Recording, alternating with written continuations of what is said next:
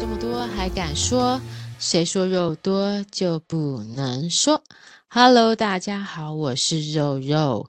嗨，今天我们很快的，只是要来跟大家 update 一下，怕大家以为我们怎么又偷懒了，怎么没有上新的一集呢？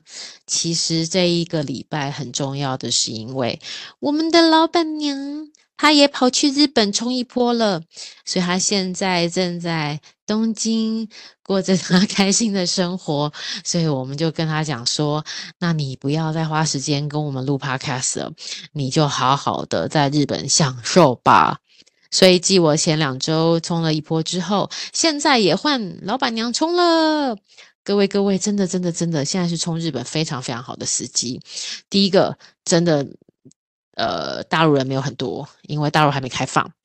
第二个，现在日币超低的，然后呃，而且其实现在的机票也不会很贵，所以各位大家一定要趁着现在去日本冲一波。